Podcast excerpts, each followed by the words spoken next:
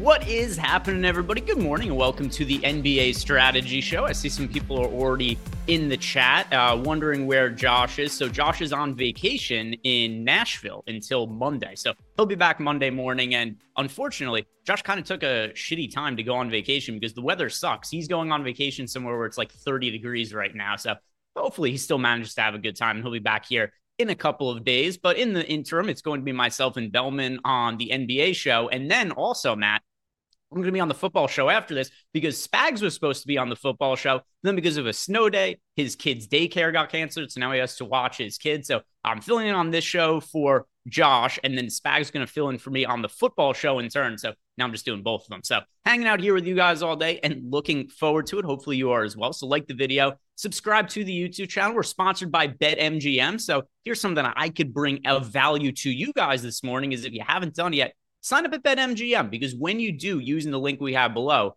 you place a $5 bet at BetMGM and they're going to give you $158 in bonus bets. This is the easiest way you guys could possibly build your bankroll. And this deal is probably going to be going away fairly soon. We've seen these different no brainer offers from BetMGM and they're up and then all of a sudden they go away, Matt, and they don't really tell us when. They just send us an email one morning, just be like, hey guys, the deal is over. And then we have to take them off the show as far as sponsors and everything. So if you haven't taken advantage of this deal, do it now before it goes away because it's the easiest way to add $158 to your bankroll. If you or anybody know has a gambling problem, call or text the number 1-800-GAMBLER. Matt, how are you doing this morning? I'm good. Um, sucks about Spags. My daughter also uh, has a snow day from daycare, but luckily for me, my wife also works in the schools and she has a snow day as well. Yeah. So, uh, oh, that's that's good for you. That was not the case for Spags. He is he is home alone trying to wrangle his kid, who I assume is probably similar to him in the same way that Aton was sending me videos yesterday of his kid, and it's just a little Aton. It was so nobody's gonna care about this, but I found it to be hilarious. Aton was like losing his mind on a meeting yesterday, and then he sends me a video afterwards. As his kid is blasting music with a plastic bat, just hitting stuff and breaking it around his house. And Aton was just broken. So uh, hopefully Spag's able to corral little Luca today, and they're having a good time hanging out in the snow day. And absolutely no issue that I'm covering for him. I have no problem with that at all. But let's go ahead and start by talking about this slate, Matt. We've got seven games. We have a Warriors game canceled again, unfortunately, because of that terrible situation. First game on the slate to talk about San Antonio Spurs playing in Charlotte against the Hornets. This is a game that is currently expected for a whole bunch of ownership, Matt. And starting on the Spurs side, there's a lot of information we just don't really know right now. What we do know is that Wemby is out due to rest, but Zach Collins and Dominic Barlow are both questionable. Collins has been out for a meaningful amount of time. He could be returning. And then this is what makes this so hard to really draw conclusions about the front court with because typically be like, all right, if Wemby's out, Zach Collins is the guy we want to roster, but Zach Collins is questionable. So you go, all right, well, Zach Collins is out. We might want to roster Dominic Barlow, but Dominic Barlow is also questionable. So here's the question I have for you. If Wemby, Collins, and Barlow are all out, who would stand out to you in the front court for the Spurs? If those guys are all out, then I think we just lock in Mamu. I mean, Mamu becomes like a Bagley type play from yesterday. I don't expect the production that Bagley put up, but he becomes just an easy lock. Do you see it similarly?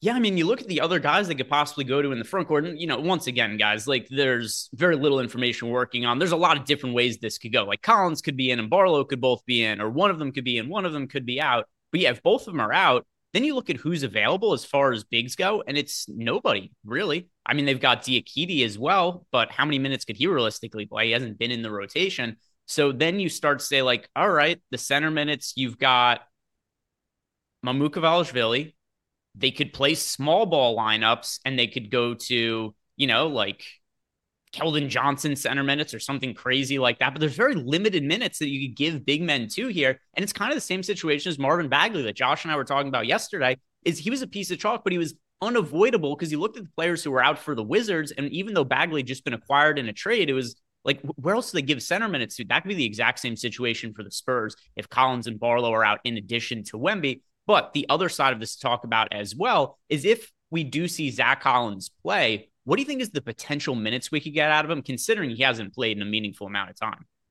I'm not exactly sure the minutes, but I will say, just like from your first point, if Collins is out and Barlow's in, Barlow looks like a really good play.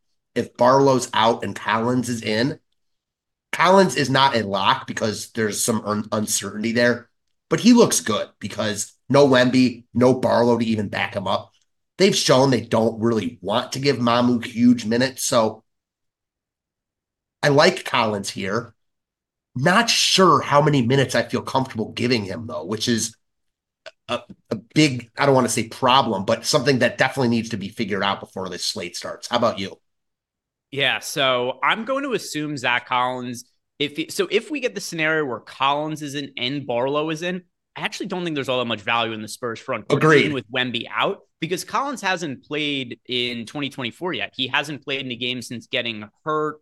It was an ankle injury on December 29th, right? So it's been nearly a month since he's last played. And I always bring this up as well in these situations. A lower body injury totally different than if somebody has, you know, like a broken wrist or, you know, like a broken finger, something along those lines, because you could still be conditioning yourself if you have some sort of upper body injury. If it's a lower body injury, like an ankle, how much cardio has he reasonably been able to do as of late? So I would think that we're probably looking at a minutes cap of like 22 to 24 minutes for Zach Collins, which doesn't make him all that appealing on DraftKings or FanDuel.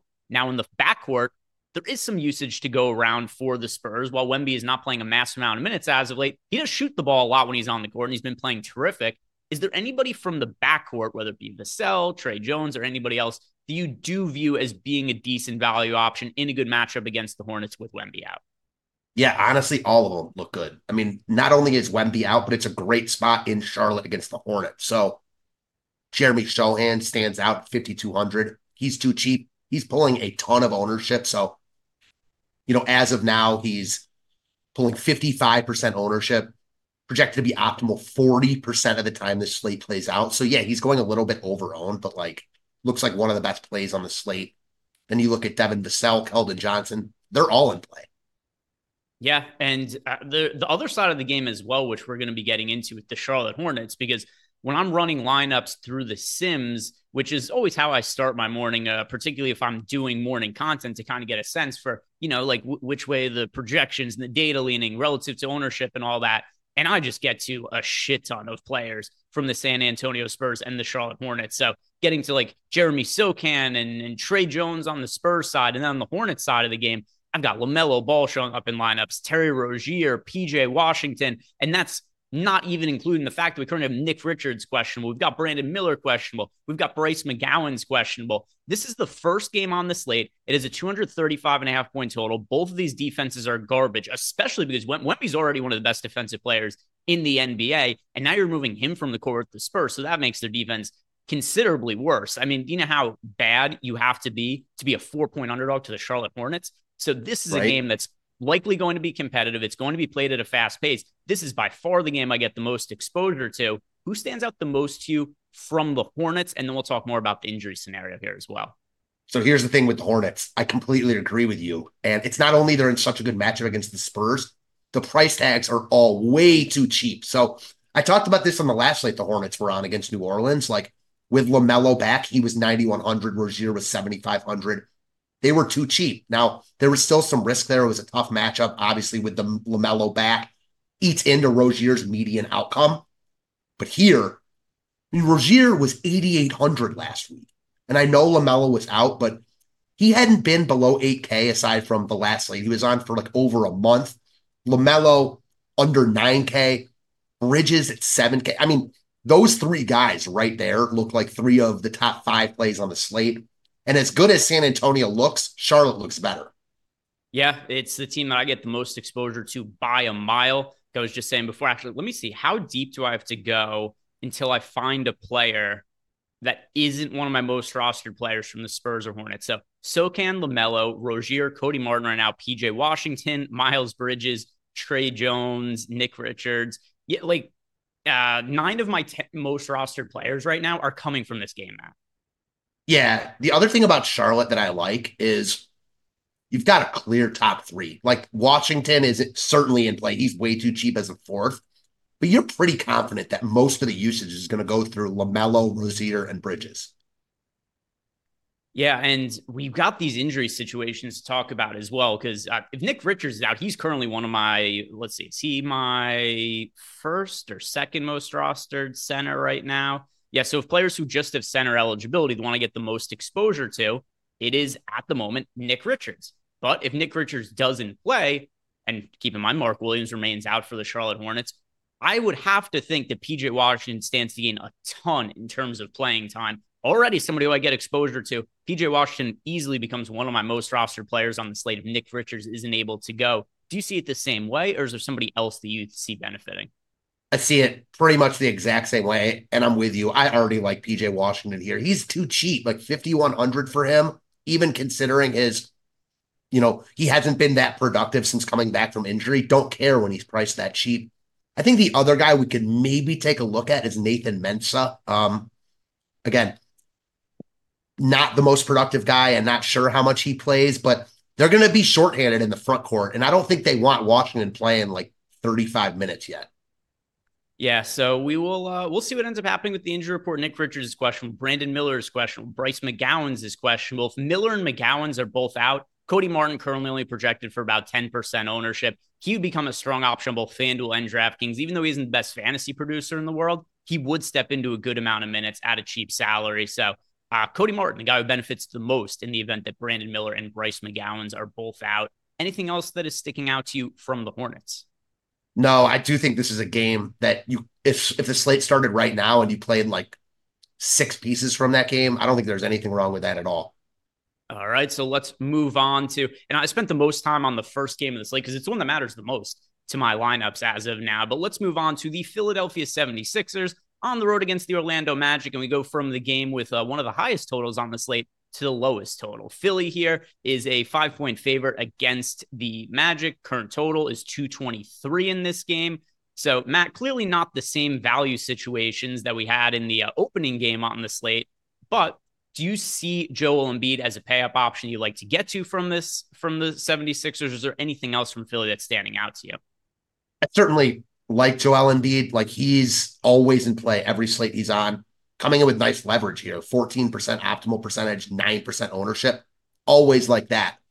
My problem with Embiid, and yeah, it's not a great matchup, don't really care. The Charlotte pieces are way too cheap, but they're not like 3K value plays where you can just use them and spend up. Like Rozier, Ball, and Bridges are still like mid tier to expensive. And those guys look like ultimate priorities for me here. So not sure I'll be able to get to Embiid, but that has nothing to do with Embiid himself. That just has everything to do with other, you know, plays on the slate.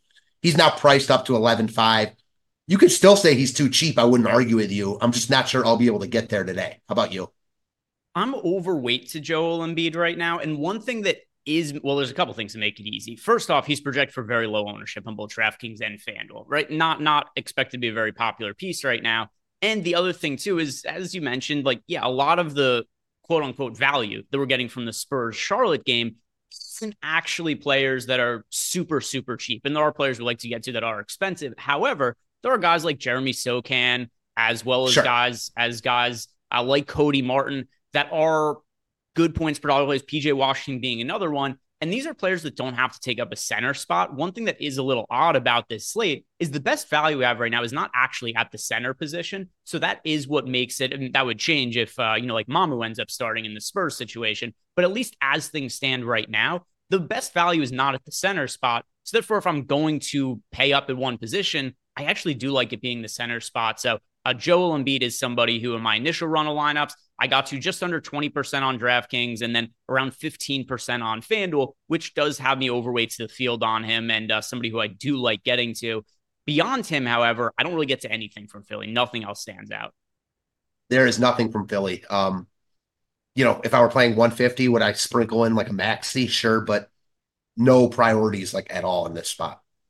So let's move on to the other side of the game with the Orlando Magic. And uh, they've been playing some odd starting lineups as of late, Matt. We've seen Chuma Okeke in the starting lineup. We've seen Caleb Houstan in the starting lineup. And this is despite the fact that we do have an Orlando Magic team that's a little bit healthier than they were earlier in the year. While Franz Wagner is out and Gary Harris is out, there are other guys that were frequently in and out of the lineup for this team, like Markelle Fultz. We saw Wendell Carter Jr. out for a little bit. So even with Harris and Wagner out, it actually kind of is one of the healthier spots that we've seen the Magic in since the start of the season. But we still do have the weird situation where Chuma Okeke has been in the starting lineup, and he's another guy who, assuming he sticks in that in that starting lineup spot, makes for a pretty good value option because we have seen him as a starter get a fairly healthy amount of minutes relative to what his salary is. Last game, 30 minutes for Okeke. The game before he played 26. And in other starts, also, we've seen 29. He's played as many as 38 minutes as a starter since moving into this role. So he's not the best points per minute fantasy producer,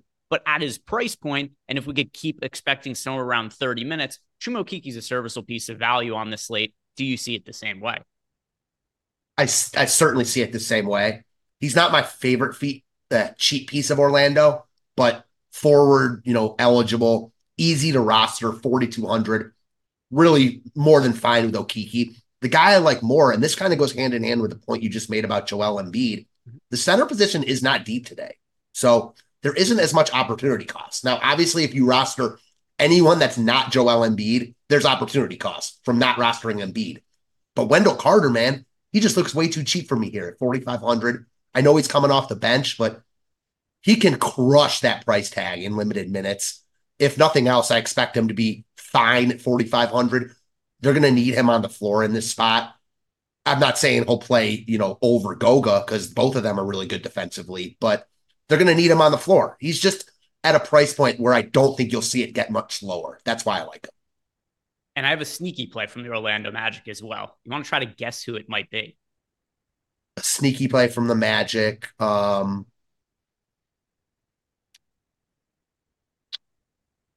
I mean, uh, Jonathan Isaac? Markelle Fultz. Markelle okay. Fultz, here's his playing time since coming back from injury 15 minutes, 13, 17, 24, 30 minutes last game. Project for single digit ownership today. Markelle Fultz, for all of his injury issues that he's had the last couple of years, for all of his flaws and inconsistency that we've seen with him shooting, he could rack up counting stats, assists, steals, rebounds, a little bit of scoring, not a ton, but it's definitely part of his game.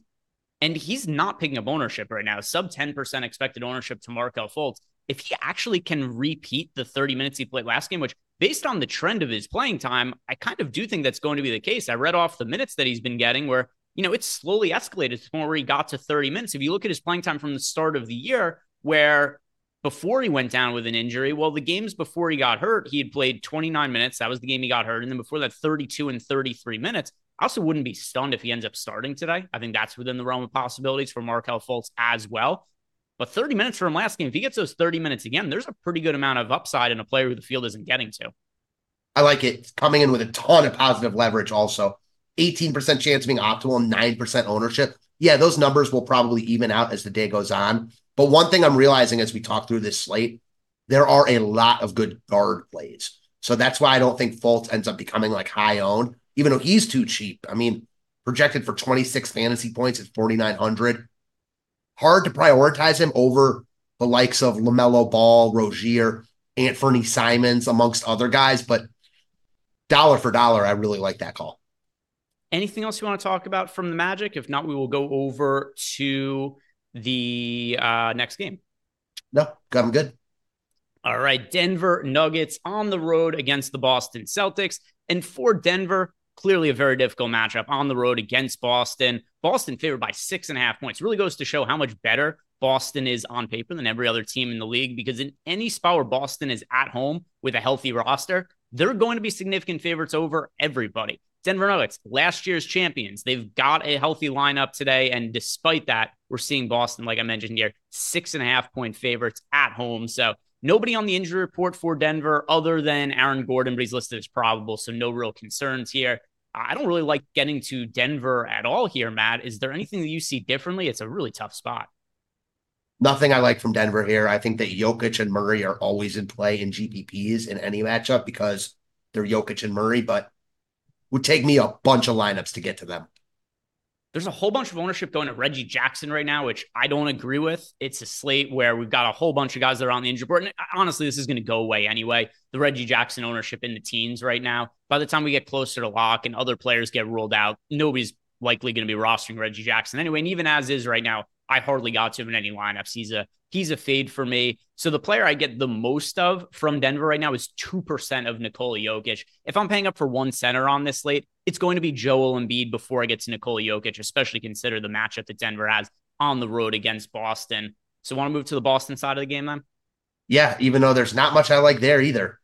Same. The player I get the most of from Boston is 4% of Derrick White. And it's just not a great game environment. It's probably, if I can only watch one game on TV today, Matt, it's going to be the Boston Denver game. If I could only play one game in DFS, this would be the last one on my radar. And the game that is probably the worst one from a real life perspective is the Spurs Hornets game. That's the one I yeah. want to play the most in DFS. So uh, Boston, Denver. This is the least appealing game on the slate. I don't get to anything from either side really. My most roster player in the entire game is four percent of Derrick White, and that's just him showing up in the Sims like a last man in sort of situation. Yeah, I'm right there with you. And just uh, to talk about your Reggie Jackson point, I mentioned this a second ago. Not sure if you heard me. It seems like the opportunity cost is at guard today. Like correct between the Charlotte guys, Anthony Simons. We'll talk about the Portland guys. Like it is really hard for me to want to play a Reggie Jackson and not play one of those other guys. And I feel similar about the Boston guys. I'd rather play the Boston guys than Reggie Jackson. They just don't stand out on this slate. So let's move on to the Atlanta Hawks here, taking on the Miami Heat. And uh, for the Atlanta Hawks, we've got some injury news here, Matt. Although not really an injury, it's an illness, but still, it's the injury report. Trae Young, questionable due to an illness. I, I, could be wrong on this. I feel like Trae Young has been questionable in the injury report with an illness like six or seven times this year, but here he is again dealing with an illness. So let's talk about the scenario where, in the event that Trae Young does not play, what can we expect from other players on the Hawks who might want to get to? Not the highest paced matchup in the world against the Miami Heat, but still, Trae Young being out would open up quite a bit of playing time and usage. Who would you be most apt to go to if Trae Young doesn't play? Dejounte Murray looks amazing at that point. You can put him in that list of upper echelon guards on the slate at 7,500 with no Trae. When Trae is out and Murray's in, Murray sees a huge boost. When Murray is out and Trae is in, Trae doesn't get as big of a boost as Murray does in the opposite situation. So Murray and Bogdanovich, two guys that without Trae are just going to have the ball in their hands a lot more. So those two guys stand out for me. Everyone else on Atlanta looks better, but it is a tough spot no one becomes like a must besides Murray to me, and maybe Bogdanovich. And looking at some of these on off court numbers here, uh, no surprise, DeJounte Murray does lead the Atlanta Hawks in usage with Trae Young off the court this year. 29.8% usage rate to your point before, Matt, for DeJounte Murray in minutes that he's played without Trae Young this year. And then Bogdan Bogdanovich, who also, by the way, stands to pick up a pretty good amount of playing time if Trae Young doesn't play, because you could see Bogdanovich start in the backcourt alongside Murray. We've seen that at times, or it could be a lower usage guy moves into the starting lineup, and then Bogdanovich still comes into the game like at the four or five minute mark of the first quarter and just plays extended minutes with increased usage. So, uh, 24.3% usage rate for Bogdanovich when he plays without Trae Young. As far as how that converts to fantasy points, DeJounte Murray, in his minutes that he's played without Trae Young this year, scores 1.26 DraftKings points per minute, 1.23 FanDuel points per minute. Uh, Jalen Johnson has also seen a little bit of a boost, 1.14 fantasy points per minute on both DraftKings and FanDuel with Trae Young off the court. And then uh, Bogdanovich, we talked about before, 0.98 DraftKings points per minute, 0.95 FanDuel points per minute in the minutes that he plays without Trae Young on the court. So different reasons to get to different guys. DeJounte Murray, increased usage, and then uh, Bogdan Bogdanovich, little bit of increased usage, but also more playing time available for him as well. Uh, Jalen Johnson does also appear to benefit, but at his price point, I don't know how much I'd be able to prioritize him. Yeah, same. And I will say this about Bogdanovich because I really, really like him if Trae is out. Only having shooting guard eligibility is a big bummer there because just talked about it. There's so many good guards on this slate. All of a sudden, if you play Murray and Bogdanovich, I mean, you're obviously not playing many of the other guards that we talked about and will talk about. So Murray is the priority, I think. But then I look at Bogdanovich's price tag. Like, I'm not sure which one of those guys would be my ultimate priority if Trae is out. I'd like both of them a lot. What about Onyeka Okongwu at 4,300? So as of now, I'm not getting to him in lineups, uh, only in 2% of them. He does have nice eligibility, particularly on DraftKings, where you play him at the power forward or the center spot. But at the same time, too, there, there are a decent amount of guys that I want to be getting to on the slate. I could see myself getting to a little bit more Okongwu if Trae Young is ruled out. Uh, when I run the Sims with everybody in, and this is the flip side of it, with Trae Young currently expected in our projection, just kind of the default. Generally, somebody's questionable. They remain in the projections, ownership projections, and all that. If Trae Young plays, nothing looks good from the Atlanta Hawks. I don't. I don't get to them uh, hardly at all if if he's in. whereas I would be getting to a lot if he is out. So right now, no real Okongwu for me, uh, but I'd probably get to like, I don't know, eight, 10% of them if Trae Young is out. That's totally fair. He he's coming in over owned right now, but again, it's 10:30 in the morning, so so much is going to change. Anything else you want to talk about from the Hawks? If not, I'm going to tell the uh, people about a new deal that's starting today, Matt. Let's hear about the deal. All right, new deal that we have going on. So, guys, we have a new MMA Sims product, and if you've used our other Sims products, it's a lot of the same, right? You, you we got the contest generator, you build your lineups out. We got the Sims tool where you could simulate them, and UFC 297 starts tomorrow. We got a promo going on for it. If you sign up for our Sims tool using the link that we have below, promo code 297, it's already preloaded into that link though. You're going to get 30% off when you sign up for the first time. And I'm really excited about this, Matt. I, I don't think you don't play MMA DFS, right? I do not. Okay. So one of the things that's most difficult about MMA DFS is there's only so many lineup combinations you could play. So there's a lot of dupes. And what's really useful about the MMA Sims tool is it's going to build lineups and it accounts for dupes and that impacts the projected ROI of the lineup. So last week was the first time that I had ever used our MMA Sims tool. Brand new to the site. I was testing it out. I won the $3 on DraftKings, very first time playing it. And a really, really big help of that was making sure that I was playing lineups that were not expected to be heavily duped and that I had some unique lineups. So I'm going to be doing some more content later in the day about the Sims tool and how I'm going to be building my lineups for the slate using it. But I'm really excited about it. And I hope that you guys give it a try as well. So if you play MMA DFS and you want to improve your process, this is the most affordable Sims tool that we have on the site, especially because, you know, it's only a weekly sport. So we're not going to be charging as much for it as something like the NBA tool. And if you do sign up for it now, like I said, promo code 297 for UFC 297, 30% off. And that promo code only going to be good for today and tomorrow because tomorrow is UFC 297. So go check that out if you guys are playing MMA DFS. I'm very, very excited about the new tools that we have here. Now let's go ahead and look at the Miami Heat side of the game and good matchup for them against the Atlanta Hawks. But considering the potential amount of value that we have on the slate, I find a lot of the guys on the Heat to be over owned right now. We've got double digit ownership going to Jimmy Butler, Bam Adebayo, uh, Tyler Herro just under 10%, Kyle Lowry 16%. Matt, I I think these guys are going well over on considering some of the value we have in other spots.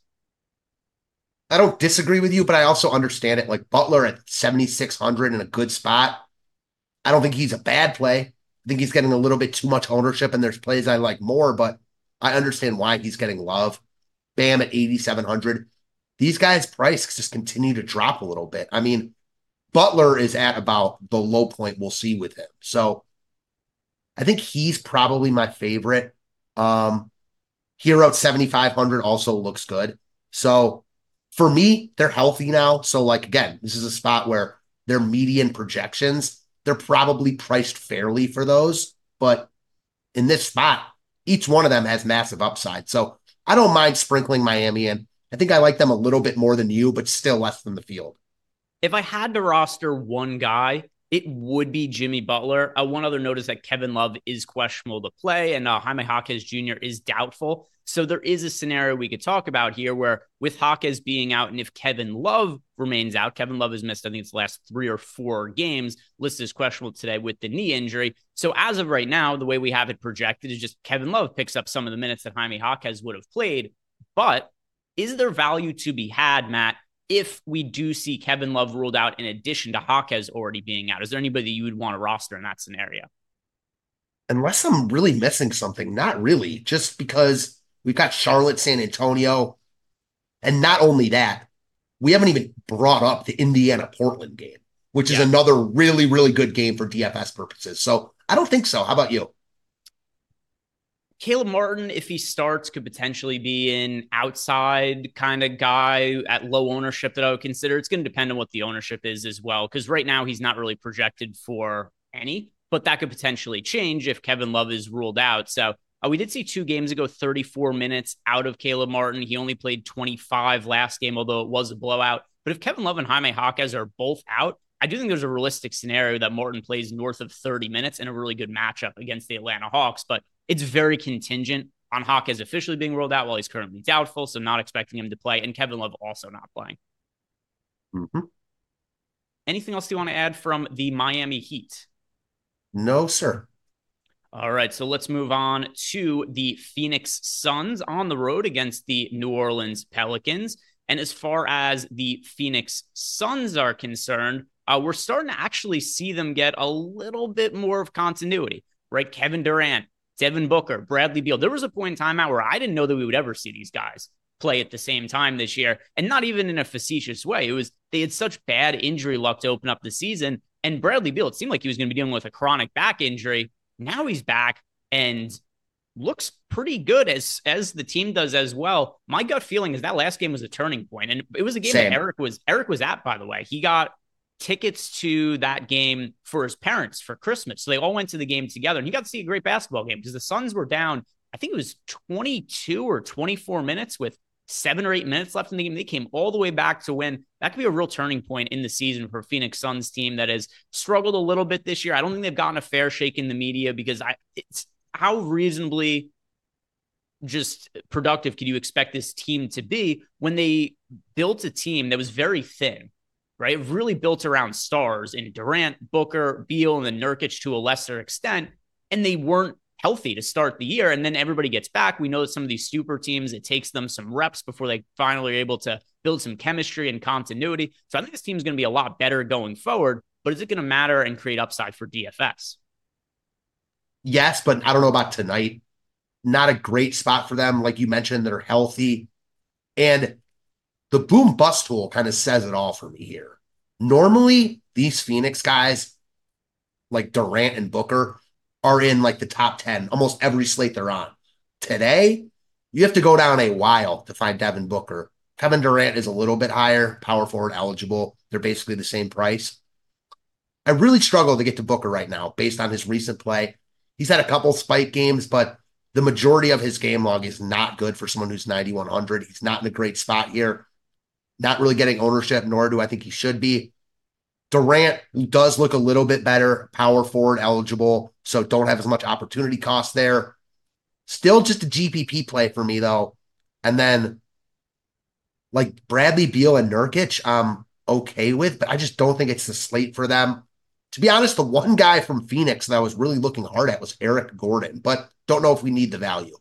Yeah, I agree. I don't think it's necessary. And the other thing too is while these guys are playing better together from a real life perspective, I'm not exactly sure what it's going to mean for fantasy purposes. Where on an individual game, like, sure, there's always going to be some upside in Kevin Durant and Bradley Beal and Devin Booker, but their expected results, they're going to fail to meet yep. their salary expectations more often than not because of how how often all these guys need the ball in their hands. Like these are not guys who are, you know, great rebounders or accumulate a bunch of defensive stats or anything like that. So with that in mind, I don't think that unless we see one of the players, like whether it be Beal, Booker, Durant, get hurt again, I, I don't think in the short term I'm going to be wanting to roster these guys very much on full size slates like a seven gamer today. So nothing that we're like getting to from Phoenix, uh, but I do want to shout out Chris Williams, our uh, friend from Apple, who's gifted out five YouTube memberships. So Chris, as always, thank you for the support. And for anybody else who wants to support the channel, all you have to do is simply like the video and subscribe to the YouTube channel. Those those engagements go a long way to helping us grow around here.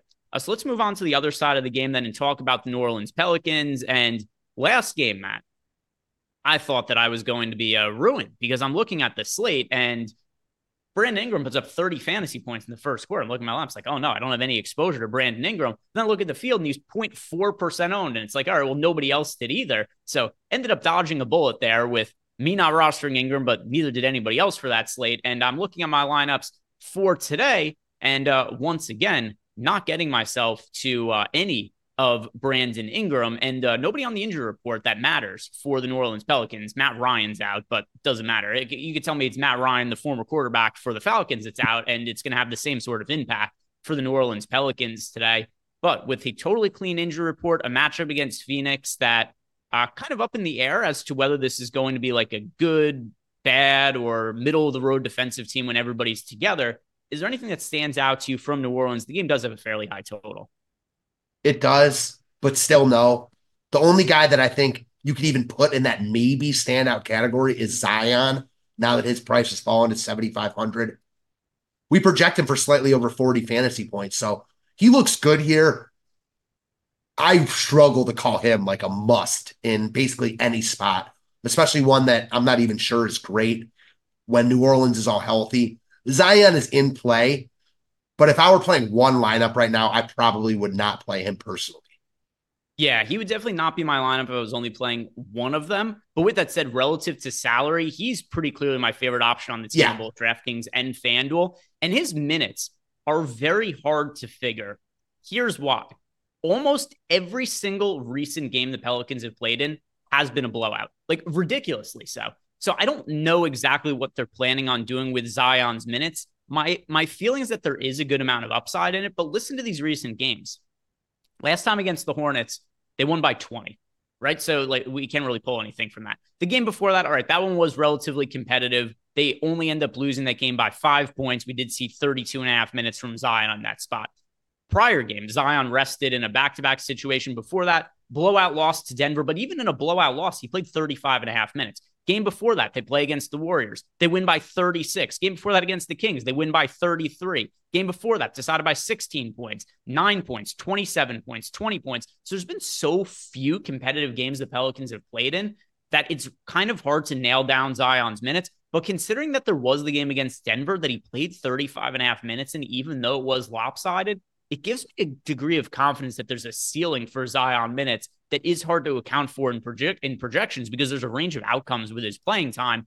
If the ceiling for him is around 36 minutes, he's not rostered enough by the field. So I'm a little bit overweight to him. My initial run, I have him in 23% of lineups. Uh, pretty easily my favorite player in this game because he's the only one that I have in multiple lineups. That's a really, really good point. Uh, everything you just said. So I was totally in agreement with you that Zion was the best play from New Orleans, but maybe I was underrating a little just how good of a play he was. Yeah, there's some upside for that playing time. He could fall by the wayside if more value ends up opening up, but for now, he looks like a guy who is a pretty decent, somewhat can not like he's you know five percent owned or anything, but ownership in the teens when I think it should be higher. So give me some Zion from the power forward's pretty weak too. That's true as well. It's not the strongest position. Anything else you want to add from this uh, game? If not, we'll move on to a uh, pretty interesting one. This should be another really good game from real life uh, perspective. So it's another one I'd be interested to watch. Interested to watch. Unfortunately, for DFS purposes, I don't really know how we talk about it right now, Matt. And Josh and I ran into the same issue yesterday where we're looking at the Pacers game and half the rotation was on the injury reports. It's like, how do we know who's going to ultimately end up being a good play?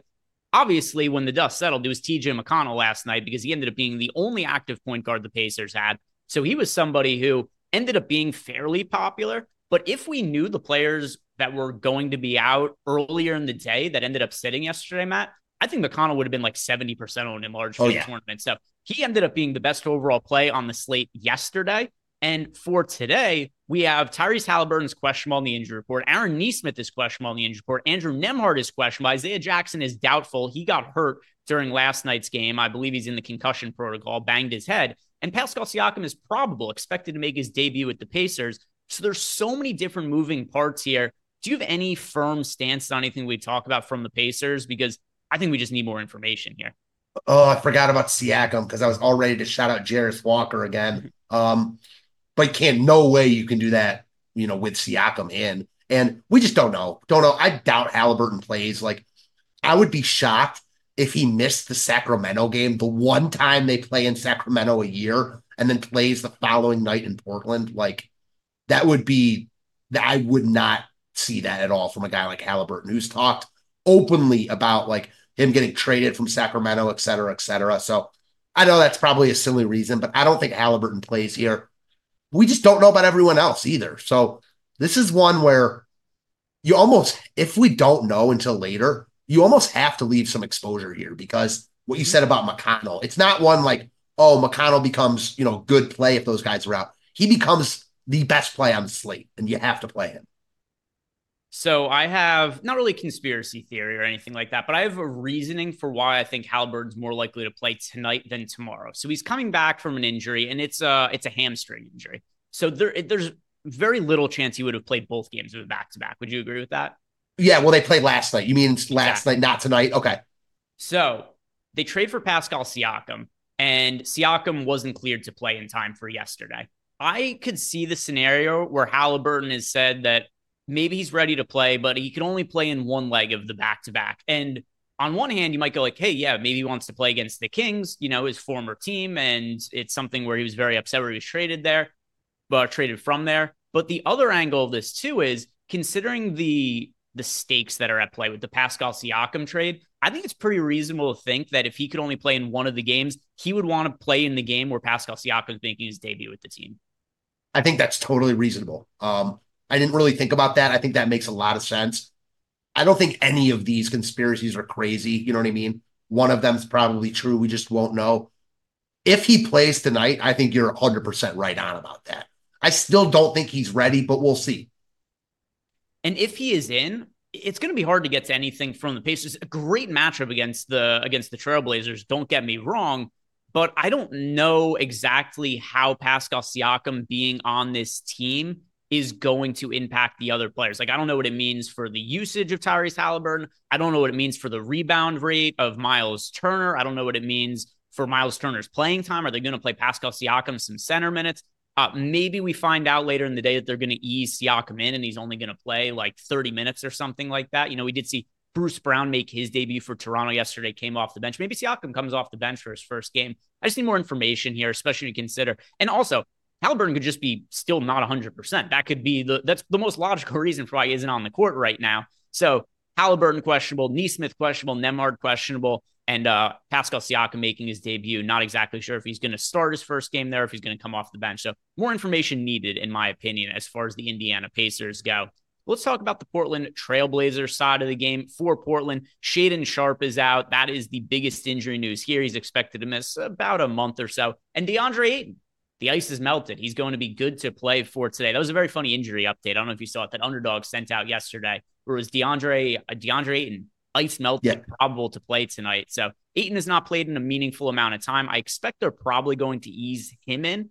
Obviously, he would have been able to play in the last game, but uh, was iced into his house. He has not played since December 23rd. So about a month off for DeAndre Ayton. Probably going to be seeing limited minutes due to that. But is there anything you do like from the Blazers in a game that has the highest total on the slate because it's a game against the Indiana Pacers. Yeah, so I had a buddy over last night randomly who was from Portland, and we were chuckling about the Ayton injury report and how he missed and what underdog came out with, etc. And just real quick on Siakam, mm-hmm. I know Bruce Brown came off the bench. I would personally be flabbergasted if they didn't start Siakam right away, just because like they made this move for him. There's still some like unknown with Bruce Brown whether he's going to stay there. I could be completely wrong on this. I expect Siakam just to step in and play his full role. But like you said, there are some questions there. As far as Portland goes, man, like another team with two really good guard plays. Anthony Simons under 8K. This is why it's really, really hard to get to like the uh Devin Bookers of the world. When you've got a guy like Anthony Simons, 1300 cheaper projected for a similar amount of fantasy points. Malcolm Brogdon, don't feel great about him, but he's 5,400 projected for 30 fantasy points. He's getting too much ownership right now, but another guard that looks really, really good here. So those are the two guys that stand out for me from Portland. I don't think you can do anything with the big man now with Ayton back because uh, I'm totally with you. It's a great spot for for Ayton, but I would be really surprised if he plays a full workload. And as far as Brogdon and Simons go, they already project really well. Brogdon's one of my most rostered players on the slate as well. He shows up in a good amount of lineups. One of the players who's a core play, one of the only players who's a core play for me outside of that Spurs Charlotte game. Here's also something that I because it's not like I build my lineups exactly how they're going to be at lock sure. in the morning. I just kind of build them to get an idea of what I would want to be talking about on shows and players I'm prioritizing. Here is something that I really like about the Blazers that I talk about a good amount on these shows that I'd be doing. If this was lock right now, I'd be doing positive ROI boost to both Anthony Simons and Malcolm Brogdon for two reasons. Number one, they're already good options as is, but also considering all the players that are questionable from the Pacers side of the game, I want to be getting myself to more Portland exposure anyway, because it's the easiest way to give myself flexibility and be able to alter some of those lineups should we get the injury news we want from the Pacers. It's the same thing that we talked about last night on Live Before Lock, where Eric and I were talking about, like, hey, TJ McConnell could be really good tonight. He already looks okay as is, but let's try to reserve lineup spots for him so that it's easier to get to him in the later stages of the game if news breaks, right? I feel the exact same way again today. If Nembhard and Halliburton are both out, we want to play TJ McConnell against the Blazers, the easiest way to do it is just give yourself more of Malcolm Brogdon and Anthony Simons to give yourself that added flexibility. They're both guards. We'll be swapping to another guard from the exact same game. It's the best way to play this from a game theory perspective. And there's nothing else I really like from Portland because, like you said, Ayton expected back in the mix. The front court doesn't present us much value. I'm totally with you on all those points. I think they're really, really well taken. Um, because aside from the two Charlotte guys, Rozier and LaMelo, these look like the best guards on the slate, whether it's McConnell, Simons, Brogdon. And uh, by the way, th- there's only, it's very difficult to offend me, Matt. Oh, nearly impossible. There's only one thing that does, and that is calling me Eric. It's the only thing that could, that could really, really upset me. There's there's no bigger insult. You could call me call me slurs, tell me you hate me. Don't call me Eric though. Like that's just the lowest blow. We got a uh, King King one TM three two in the chat says that's good advice in GPPs, Eric. Don't do this to me. Don't do this to me. I was wondering where you were going to go there because you are not someone I think I've ever seen get offended. So, no, but you you have to understand where I'm coming from now, though. Oh yeah, I mean, I'd be I would be livid. The I mean, just just the worst. You might as well call me a just a garbage person. Don't not not Eric, not Eric. Anything but that. But anyway, that is uh that's going to do it for me from Portland. Anything else you want to add from this game? No, not at all. It does look like exactly like San Antonio, Charlotte. We just won't have the news. So let's go ahead and move to the final game on the slate. It is an island game locking at 10:30 p.m. Eastern Time between the Brooklyn Nets and the Los Angeles Lakers. Starting on the Brooklyn side of the game, we have uh, nobody showing up in my lineups as of now. The player I get the most of is uh, 4% of Nicolas Claxton and nobody on the injury report for the Nets that's going to change anything. You know, we got Whitehead's out, Sharpe remains out, Ben Simmons remains out. I I often look at the injury report and forget that Ben Simmons exists. like that's where we've gotten with Ben Simmons. Like, oh right, he's just on the injury report. He's going to return probably sometime next week, and it's going to create a headache. But at least for today, matchup against the Lakers, value in other spots. I'm going to reserve lineup spots by boosting guys from Portland, but as far as Brooklyn goes, there's nothing I really like here. Do you see it differently? No, I see it exactly the same. And just because we were just talking about Ayton, there's like a meme came out right after Ayton missed the game with the ice, and it was like Ben Simmons looking at the injury report, figuring out a new way to miss games, like DeAndre Ayton ice. Yeah. So no, Brooklyn looks awful here. You can make a case for Mikal Bridges because he's still under 8K, 7,700, I believe, and he's been playing decent right now, but hard for me to say he's a better play than even like a Jimmy Butler, who's a little bit cheaper. And we were like, Butler's a good play, but he's not like a must play on the slate. So Brooklyn, even though they're in a pretty good spot, they're healthy, they're priced accordingly. There's no one from Brooklyn that I really, really want at all.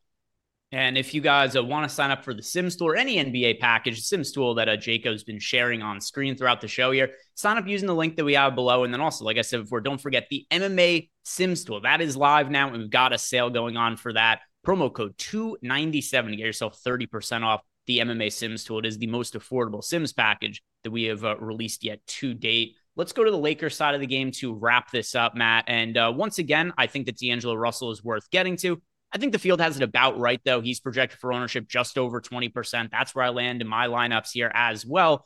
D'Lo is somebody who, when he was coming off the bench, it was hard to really get to him because the playing time wasn't there. But last game started, played 36 minutes. The game before started, played 36 minutes. The game before that started, played 41 minutes. So the playing time seems very secure for D'Angelo Russell. Price tag has come up a little bit, but I think that he's the one guy who makes sense from the Lakers. Also, Austin Reaves, now that he's starting, he's locked into a little bit more playing time. So Russell's the priority for me in the backcourt. A little bit of interest in Austin Reaves, but uh, neither Anthony Davis nor LeBron making it into my lineups as pay up options at the moment. Yeah, I'm with you. Davis, I'd rather get to Embiid than, than Davis. Their ownership and optimal percentages are like flipped. Embiid coming in with positive leverage, Davis with negative. I'd rather get to Embiid there. I know a little bit of a different price here, but you know, if you can get to Davis, I'm sure you can find a way to get to Embiid. It is D'Lo for me here. Don't feel great about it because it's D'Lo, but still too cheap for his current role. The only thing I'll say about him, why he's not a must and why I agree that the field's getting there at the appropriate amount right now, is the guards we've talked about. So he doesn't look like as good of a play as a couple of the other guards we've talked about, but he's in that mix for sure. And he also gives the ability to gives you the ability to swap to a McConnell, which is the biggest point. Anything else you want to add about the slate? We have uh, made it through all the games here, uh, but any other final talking points or anything before I head on over to the football show? No, that's all I got. All right, guys. So, uh, th- oh, we did get a one quick question here. That'll answer from Jake DeWitt. He wants to know how do I feel about Ayton on the night slate? Uh, so I haven't built out lineups for the night slate. My feeling, though, Jake, is that while we don't have any news on it right now, considering Ayton hasn't played in about a month, I figure he's going to have fairly restricted minutes. And I think Matt said the same thing as well when we were talking about it before. How many games is the night slate? So the night slate is only going to be two games. Like you can't totally write anybody off for a right. two game slate. But if we're talking about guys to prioritize, it wouldn't be Ayton for me, considering that I think he's gonna have limited minutes. Yeah, completely agree. Like on the two game slate, he's more in play than on the main slate, but not a guy that you are like locking in by any means. Sure. All right, guys, that is going to do it for us today. Thank you very much for watching. Shout out to BetMGM for sponsoring the show. Take advantage of the no brainer here. Bet $5, get $158 in bonus bets. Easy way to put some money in your pocket. So, guys, thank you very much for watching. If you want some football content, I'm about to be breaking down this weekend's football slate with Waffy. So, stick around on the channel and catch that. Good luck tonight, guys. Peace out.